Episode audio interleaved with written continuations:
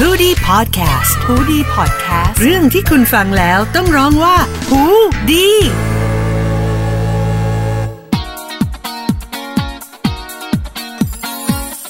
กลับมาอยู่ด้วยกันต่อครับผมใน EP ที่ 3 กับรายการ Uncover Letter นะครับ ที่ช่อง Hoodie Podcast นะฮะ ไม่ว่าจะฟังผ่านช่องทางไหนอยู่ก็อยู่กับแพทแล้วก็นิโคลีนเหมือนเดิม นะครับผมไม่ว่าจะเป็น Spotify Podbean Apple Podcast SoundCloud นะครับผมก็ที่ Hoodie Podcast เลยหรือว่า YouTube กับ Daily Motion นะครับผมก็เข้าไปดูได้ที่ Channel ของ BC t e r o Radio Channel ถามกันไปพูดคุยกันไป 2 EP แล้วเหนื่อยยัง ยังค่ะไม่เหนื่ยัอยงยังยังยังสนุกอไปยู่ต่อได้ เพราะว่าเรื่องที่เราจะไปต่อกันเนี่ยอย่างที่บอกว่าให้เตรียมคิดไว้ก่อนเลย กับหนึ่งเรื่องที่เป็นเหตุการณ์ที่พีคที่สุดในชีวิตการเป็นนางงามค่ะให้เลือกมาเลยหนึ่งอันว่าแบบ ถึงตอนนั้นที่เจอเออที่เจอกับเหตุการณ์นั้นอยู่เนี่ยคงคิดอยู่ในใจว่า ฉันต้องตายแน่ๆเลยกับเหตุการณ์นี้เนี่ย ผ่านมาได้ยังไงแล้วมันคือเหตุการณ์อะไรค่ะฮะก็เอ่อมันเกิดขึ้นขึ้นที่เวทีไทยเนี่ยแหละค่ะ ตอนเก็บตัว Miss Thailand World ก็คือวันนั้นเป็นวันที่แบบ scheduling คือแบบแน่นมาก ตอนที่เราเก็บตัวไปต่างจังหวัดค่ะ ก็คือวันนั้นมีทั้ง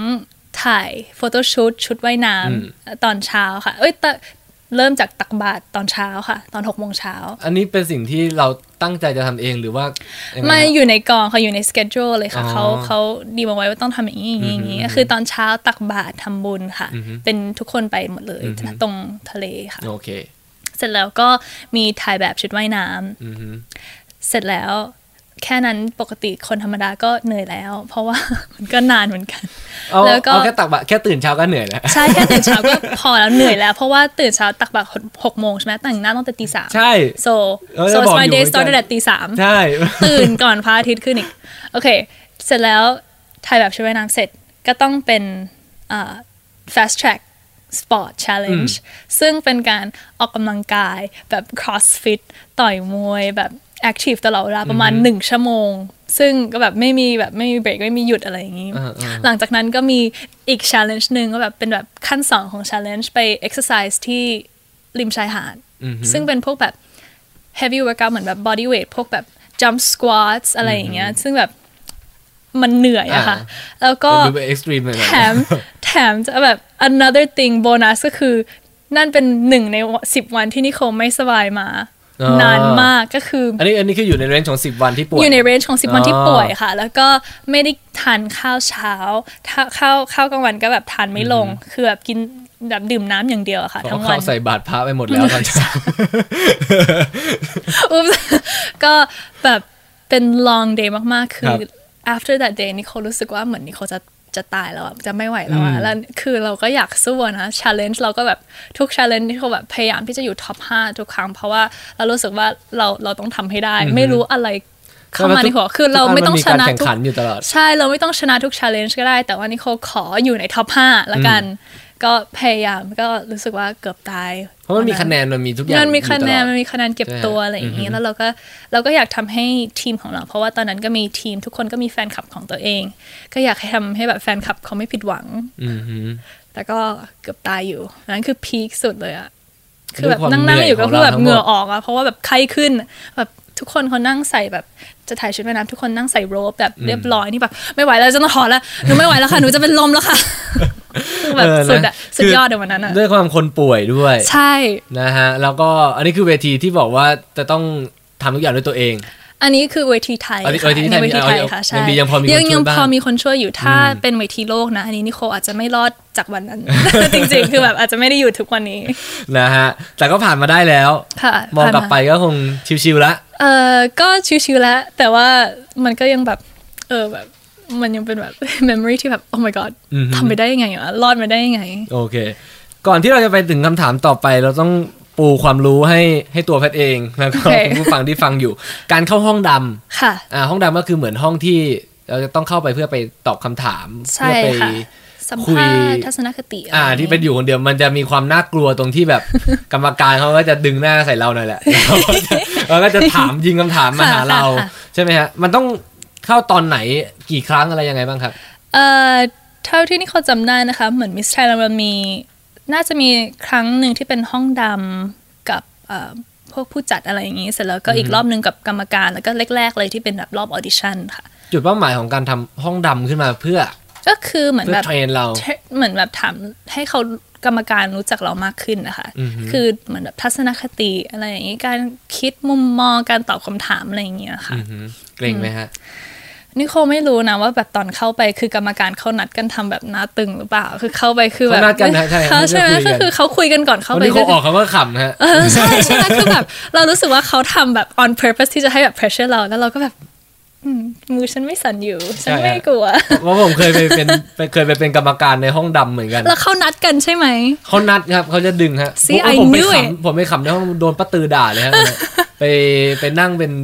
เขาให้ไปนั่งเฉยๆ ตอนนั้นเป็นค่ะของ The Face ค่ะแล้วจะมีมาพวกรอบแรกๆว่าทุกคนดึง อะดึงก็ดึง ดึงแล้วก็ดึงขำออกไปแล้วกูทำอะไรอยู่วะเนี่ย คือแบบคือแล้วคือถามว่าแบบมันกดดันไหมไม่จริง ๆคำถามมันไม่ได้ยากเลย แต่ว่ามันยากตรงที่เขาแบบมันเงียบทั้งห้องเลยครัค่ะบใช่ใช่คือเขาเสียฟังงแอร์มันจะทำให้กดดันเรามากครับใช่แล้วคือแบบทุกคนคือแบบมันนั่งกรรมการประมาณสิบคนนะคะ นั่งฟังเราพูดอยู่แค่หนึ่งคนอืม นั้นแค่นั้นก็แบบเขาจะทำเป็นไม่ค่อยสนใจอ่าฮะไม่ค่อยเขาจะแบบไม่ดูค่อยให้ควมกระสำคัญดาษเอะไรอย่างนี้เหมือนก็สัมแบภาษบณ์มาแล้วหลายคนอืมอืมแล้วเขาก็จะแบบเขียนไปแล้วก็ค่ะทีนี้แหละฮะค่คำถามที่เราอยากจะถามคือ ตอนเข้าไปเขาไม่ได้ถ่ายทอดถูกไหมไม่ค่ะไม่ค่ะ แต่อันนี้เราเอามาถ่ายทอดได้ไหมว่านี่เขาเจอกับคำถามอะไรแล้วตอบเขาไปว่ายังไงบ้างครับเอ่ออาจจะไม่ต้องทั้งหมดก็ได้เอาบางส่วนที่อยากเสนอให้เราฟังที่ Miss World ใช่ไหมคะ ได้ค่ะเอิ่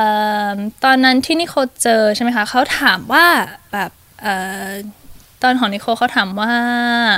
เขาถามคำถามว่าแบบง่ายมากว่าแบบเอ่อโตมาที่ไหนทำอะไรบ้างนะตอนนี้ แต่เขาห้ามให้เราคุยเรื่องโครงการ ห้ามให้เราคุยเรื่องอะไรเลยเขาแค่อยากได้ยินเรื่องของเรา ซึ่งเขาแบบบอกว่ามันเป็นการซ้อมแบบซ้อมคือซ้อมถามคำถามอะไรอย่างงี้เขาถามเป็นแบบชีวิตส่วนตัวจริงๆเนี่ยใช่ค่ะเขาก็ถามว่า where did you grow up เหมือนแบบโตมาที่ไหน โตมายังไง แล้วก็เอ่อ ทำอะไรอยู่ตอนนี้ แค่นั้นนะคะสามคำถามใน 5 นาที เพราะว่ามี 120 กว่าคนแล้วเขาบอกว่าเป็นการซ้อม เป็นครั้งแรกที่เราจะ interview interview จริงเดี๋ยวมาเดี๋ยวก็มา ทุกคนก็เหมือนแบบ โอเค โอเค แต่ว่านี่เขารู้สึกว่ามันไม่น่าจะเป็นการซ้อมนะแล้วก็เป็นเรื่องจริง เพราะว่าครั้งที่สองก็ไม่มาเลยเออ practice มันคือ the real thing ซึ่งอ๋อคือเขาหลอกว่าเออนี้เขาบอกว่านี่ซ้อมฉเฉยยๆแต่ว่าจริง ๆ มันไม่ได้ซ้อมๆแล้วเราทำได้ดีไหม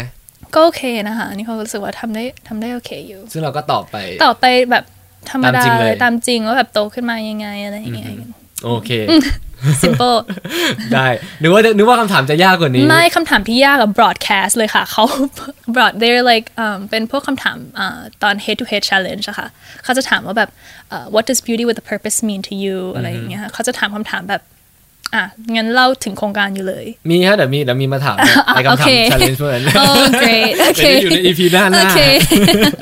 ได้เลยค่ะ ทีนี้มาถึงคำถามนี้ก่อนเจ้าของเวที Miss World ค่ะคือคุณจูเลียมอลลี่ใช่ค่ะ เอ่อคิดว่าอะไรทำให้เราเอาชนะใจเขาได้ครับ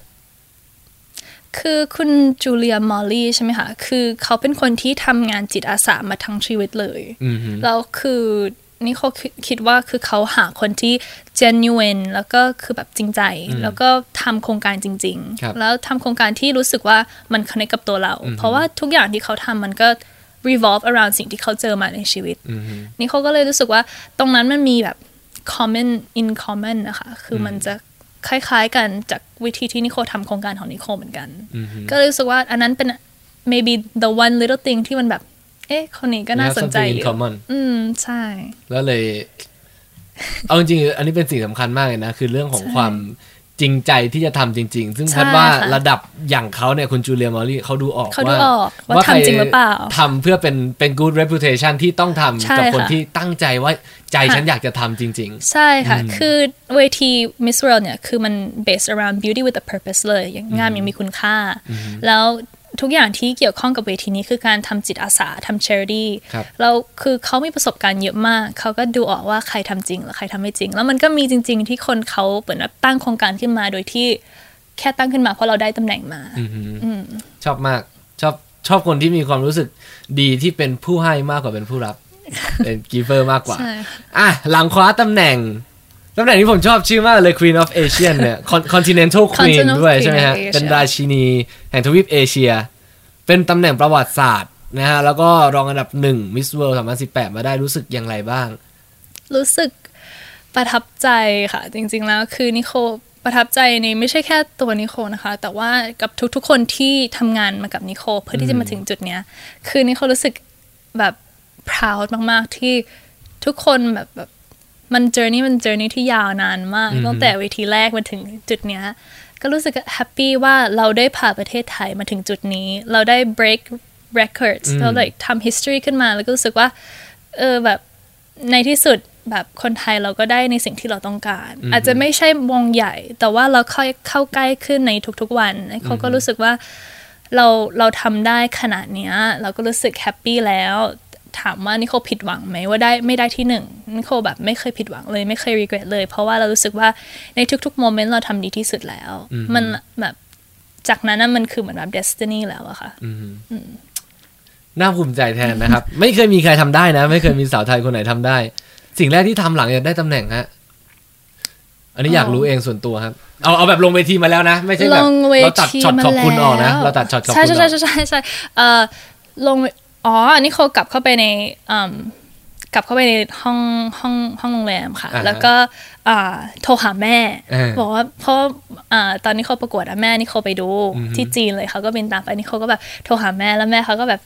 ตามขึ้นมาแล้วก็แบบกอดกันแล้วก็แบบ happy แบบ super happy แล้วก็นิโคก็บอกว่าแม่ช่วยเก็บกระเป๋าหน่อย กระเป๋าเยอะมาก แล้วแบบเราไม่ได้เจอแม่มานานมากคือคือ หลังจากได้แบบแฮปปี้กอดกันบนเวทีใช่ไหมคะแต่พอเวลากลับห้องเรารู้สึกว่าแบบ ไม่ไหวแล้ว เหนื่อยแล้วก็แล้วแต่คนนะบางคนแบบว่าดีใจบางคนมันก็อาจจะแบบว่าเอาไปกินอยากนั่งข้าวไปเที่เฉยวยๆเลยอะเพราะว่าใช่ไม่ได้นั่งเฉยๆมานานมากใช่แล้วก็ซึมคือซับกับความรู้สึกไปนิเลโคยแบบเนี่ยนิโคนั่งแล้วก็แบบนั่งกองลงไปกับกระเป๋าแบบสิบกว่าใบที่อยู่ในห้องเออแล้วก็แบบมองหน้าแม่แล้วก็แบบแม่เรามาถึงจุดนี้แล้วนะ I don't know where to อะ begin เราเราไม่รู้ว่าจะไปไหนต่อ คือเรามาถึงจุดนี้ได้ตำแหน่งแล้วแล้วเออแล้วทำไงต่ออะ now what เก็บกระเป๋าแล้วแล้วแล้วจบเลยเหรอฮะแล้วเก็บกระเป๋าแต่เราก็ต้องมีนนี้เขาอยู่ไปอยู่เอ่อไปใช่หาสื่อมวลชนไปอะไรต่อใช่ขค่ะอบคุณ press เขาต่ออยู่ conference แล้วต่ออะไรอย่างงี้อืมเจ็ดวัน แล้วแม่เขาก็กลับไปอืมจากไปแล้วก็แพ็คกระเป๋าให้เราด้วยอะโอ้ยเวลาใกล้จะหมดอีกแล้วไปต่อกันแล้วกันนะครับ ผมว่าถ้าย้อนเวลากลับไปได้ อยากกลับไปแก้ไขอะไรไหมในคืนนั้น ในคืนที่ Miss World ประกวด Miss World ใช่ไหมคะอืมไม่เลยนี่เขารู้สึกว่าแบบ การที่เรา living in the past มันไม่ใช่สิ่งที่ดีอยู่แล้ว แต่ว่าทุกๆ อย่างที่นิโคทำในวันนั้นนะคะ คือมันพาเรามาถึงทุกวันนี้ ก็รู้สึก happy เพราะว่าถ้านิโคได้แบบไม่ได้ตำแหน่งที่รองหนึ่งหรือว่าได้ที่หนึ่งมา คือมันชีวิตของนิโคก็จะแบบไม่ไม่มาทาง path เนี้ย ก็เลยรู้สึกว่าเรา happy ในทุกๆ วันเนี้ย เพราะว่าสิ่งนั้นเกิดขึ้นอือฮึเราก็เลยรู้สึกว่าเราจะไม่เปลี่ยนอะไรเลย เพราะคืนนั้นเป็นคืนที่นี่เขามีความสุขมากโอเคไอไลเนอร์เป๊ะๆ อะไรนะผมเป๊ะเป๊ะตาไม่เบี้ยวค่ะโอเคผมเป๊ะจริงเหรอผมสามารถได้ดีกว่านี้ แต่ว่าหนูทำได้แค่นี้จริง ๆ ค่ะเพราะหนูต้องเปลี่ยนทรงผมสามทรงอะค่ะเออแต่ก็พอใจนะพอใจแล้วค่ะจริงๆควรจะต้องพกแบบว่าพวกไดร์ผมไปสักสี่เครื่องแล้วเป่าเองโอ้โหคนเดียวนะจริงเป่าแบบในร้านทำผมก็แบบลุมไปเลยทำคนเดียวถือพวกสี่เครื่องไปเลยนะจำกัดเนาะเวลาจำกัดมีแค่แบบ5นาที3นาทีที่จะแบบเปลี่ยนผมเปลี่ยนชุดเปลี่ยนรองเท้า ซึ่งนี่เขาก็แบบรู้สึกว่า ถ้ามีทีมต้องประมาณ 5 คนถึงจะทำได้ทำแค่หนึ่งคนหนูทำได้แค่นี้จริงพอแล้วล่ะ ผมว่าแค่นี้ก็สุดยอดแล้วฮะนะฮะชีวิตเปลี่ยนไปยังไงบ้างครับ หลังจากวินาทีที่เราได้รับตำแหน่งมาแล้วๆก็นี่เขาได้กลับมาเมืองไทย แล้วก็ได้โอกาสเยอะมาก ก็โครงการของนิโคลก็ไปได้ไกลกว่าที่นิโคลแบบเคยคิดมาก่อนนิโคลก็รู้สึก happy มาก เพราะว่าคือที่นิโคลเริ่มทำประกวดคือนิโคลอยาก คืนสิ่งดีๆกับสังคมอืมแล้วพอนิโคลได้ตำแหน่งนี้มา นิโคลได้กลับมาเมืองไทยมาทำโครงการแล้วแบบเต็มที่กับโครงการแล้วทำให้มันใหญ่ขึ้นใหญ่ขึ้น แล้วก็รู้สึกว่านั่นน่ะคือแบบนั่นคือ fulfillment ของนิโคลแล้วนิโคลก็สามารถได้โอกาสเนี้ยใช้โอกาสเนี้ยให้ทำให้หลายชีวิตชีวิตของหลาย ๆ คนดีขึ้นนะคะครับโอเคนะฮะคว้าตำแหน่งมาแล้วเนี่ยได้ทำอะไรที่ตั้งใจอยากจะทำไปแล้วหรือยังกับค่ะไม่ว่าจะเป็นโครงการของตัวเอง ก็มีค่ะ แล้วก็มีแบบสิ่งที่แบบ เกินคาดไว้ด้วย อย่างเช่นเหมือนแบบทำโครงการของนิโคลใช่ไหมคะ เราได้แบบพวก fundraiser แบบอย่างนิโคลอยากสร้างกองทุนขึ้นมาเอง ก็ได้ทำแล้ว แล้วอยู่ภายใต้มูลนิธิอาร์ติสติกไทย แล้วก็เลยรู้สึกว่ามันเป็นที่ที่น่าเชื่อถือ แล้วเราก็สามารถบริให้คนบริจาคเข้าโครงการนี้ได้ แค่นั้นก็รู้สึกแฮปปี้แล้วดีใจด้วย ผมว่าขอบคุณค่ะคุณจูเลียจะต้องชอบด้วยก็รู้ว่ามาได้ไกลถึงขนาดนี้ค่ะคำถามสุดท้าย ของ EP นี้ยังไม่ให้ค่ะไปไหนนะครับยังต้องอยู่ด้วยกันต่อแล้วนี่คือ EP ที่3นะครับผมนี่ก็มองอนาคตข้างหน้าไว้ยังไงบ้างครับ ของตัวเองค่ะอยากจะทำอะไรอีกบ้าง อืมก็ตอนนี้นิโคลก็เรียนอยู่ค่ะ ตอนนี้ I'm getting my business degree นะคะ อยู่ที่หอการค้า ก็เหลืออีกปีกว่าๆใช่ไหมคะ แล้วก็เรียนจบเสร็จแล้วนิโคลก็อยากทำเอ่อโครงการนี้ต่อ อยากทำให้มันใหญ่ขึ้นใหญ่ขึ้น อยากให้มันเป็น organization เลย ที่แบบ recruit volunteers ทั่วโลกมาช่วยเรื่องนี้ค่ะ แล้วก็ นอกจากอยู่ในแค่ประเทศไทยอยากไปถึงแบบทวีปเอเชียด้วย แล้วก็ไปถึงอเมริกาอะไรอย่างนี้ค่ะ แล้วอาชีพที่เราอยากจะทำต่อไปแล้วฮะ นอกจากตรงนี้แล้วมี ก็ณตอนนี้ในฝันไหมนิโคลก็ทำอ่าตอนนี้นิโคลก็เริ่มเขียนหนังสือแล้วค่ะ ก็โอ้ยจริงเหรอ yeah ภาษาอะไรฮะ ภาษาอังกฤษค่ะ เดี๋ยวว่าเดี๋ยวแล้วเดี๋ยวแหละเดี๋ยวแปลเป็นภาษาไทแปลยให้ด้วยนะฮะ เดี๋ยวคนไทยให้คนไทยอ่านด้วยนะฮะค่ะเกี่ยวกับอะไรครับ ก็เกี่ยวกับเอ่อชีวิตของนิโคลเนี่ยแหละค่ะ กับ นิโคโตมายังไงถึงจุดนี้ได้ยังไงค่ะกับการประกวดแล้วก็เหมือนแบบทุกอย่างที่เกิดขึ้นกับนิโคเพื่อที่จำโครงการนี้ ก็เหมือนอยากให้มันเป็นหนังสือแบบแนวอ่า inspiration หรือว่า self help book อะไรอย่างเงี้ยค่ะ อืม โอเค คิดว่าจะ release เมื่อไหร่ดีครับ um right now ถึงครึ่งเล่มยังครับที่เขียนไปหรือเอ่เกินอแล้วยังไม่ถึงครึ่งค่ะเอ่อแต่ค่อยๆไปอยู่นะค่อย ๆ ไปอยู่ค่ะ เพราะว่ามันมีข้อมูลเยอะมาก แล้วก็เพราะว่ามันหลายอย่างมากที่เกิดขึ้นภายในแค่ปี 2 ปีก็เอาต้องเป็นแบบว่าเดี๋ยวรเราวมเราจะได้ติดตามแหละเมื่อใช่พร้อมค่ะที่จะพัเมื่บอลิชพอร้ออกมมาพร้อมพร้อมค่ะโอเคค่ะนะครับผมอะแล้วนี่คือ EP 3 นะครับผมในซีซั่นที่ 2 กับสมมงกับนิโคลีนนะฮะเดี๋ยวเรากลับมาเจอกันต่อใน EP ทีสี่4 กับชีวิตทั่วไป เอาแบบว่าธรรมดาธรรมดาว่าค่ะวันๆหนึ่งนางงามทำอะไรบ้างค่ะนะเราจะแวะไปหาชีวิตส่วนตัวบ้างค่ะนะครับผมอะติดตามกันต่อได้ใน Hoodie Podcast กับรายการ Uncover Letter ใน EP ที่ 4 ครับ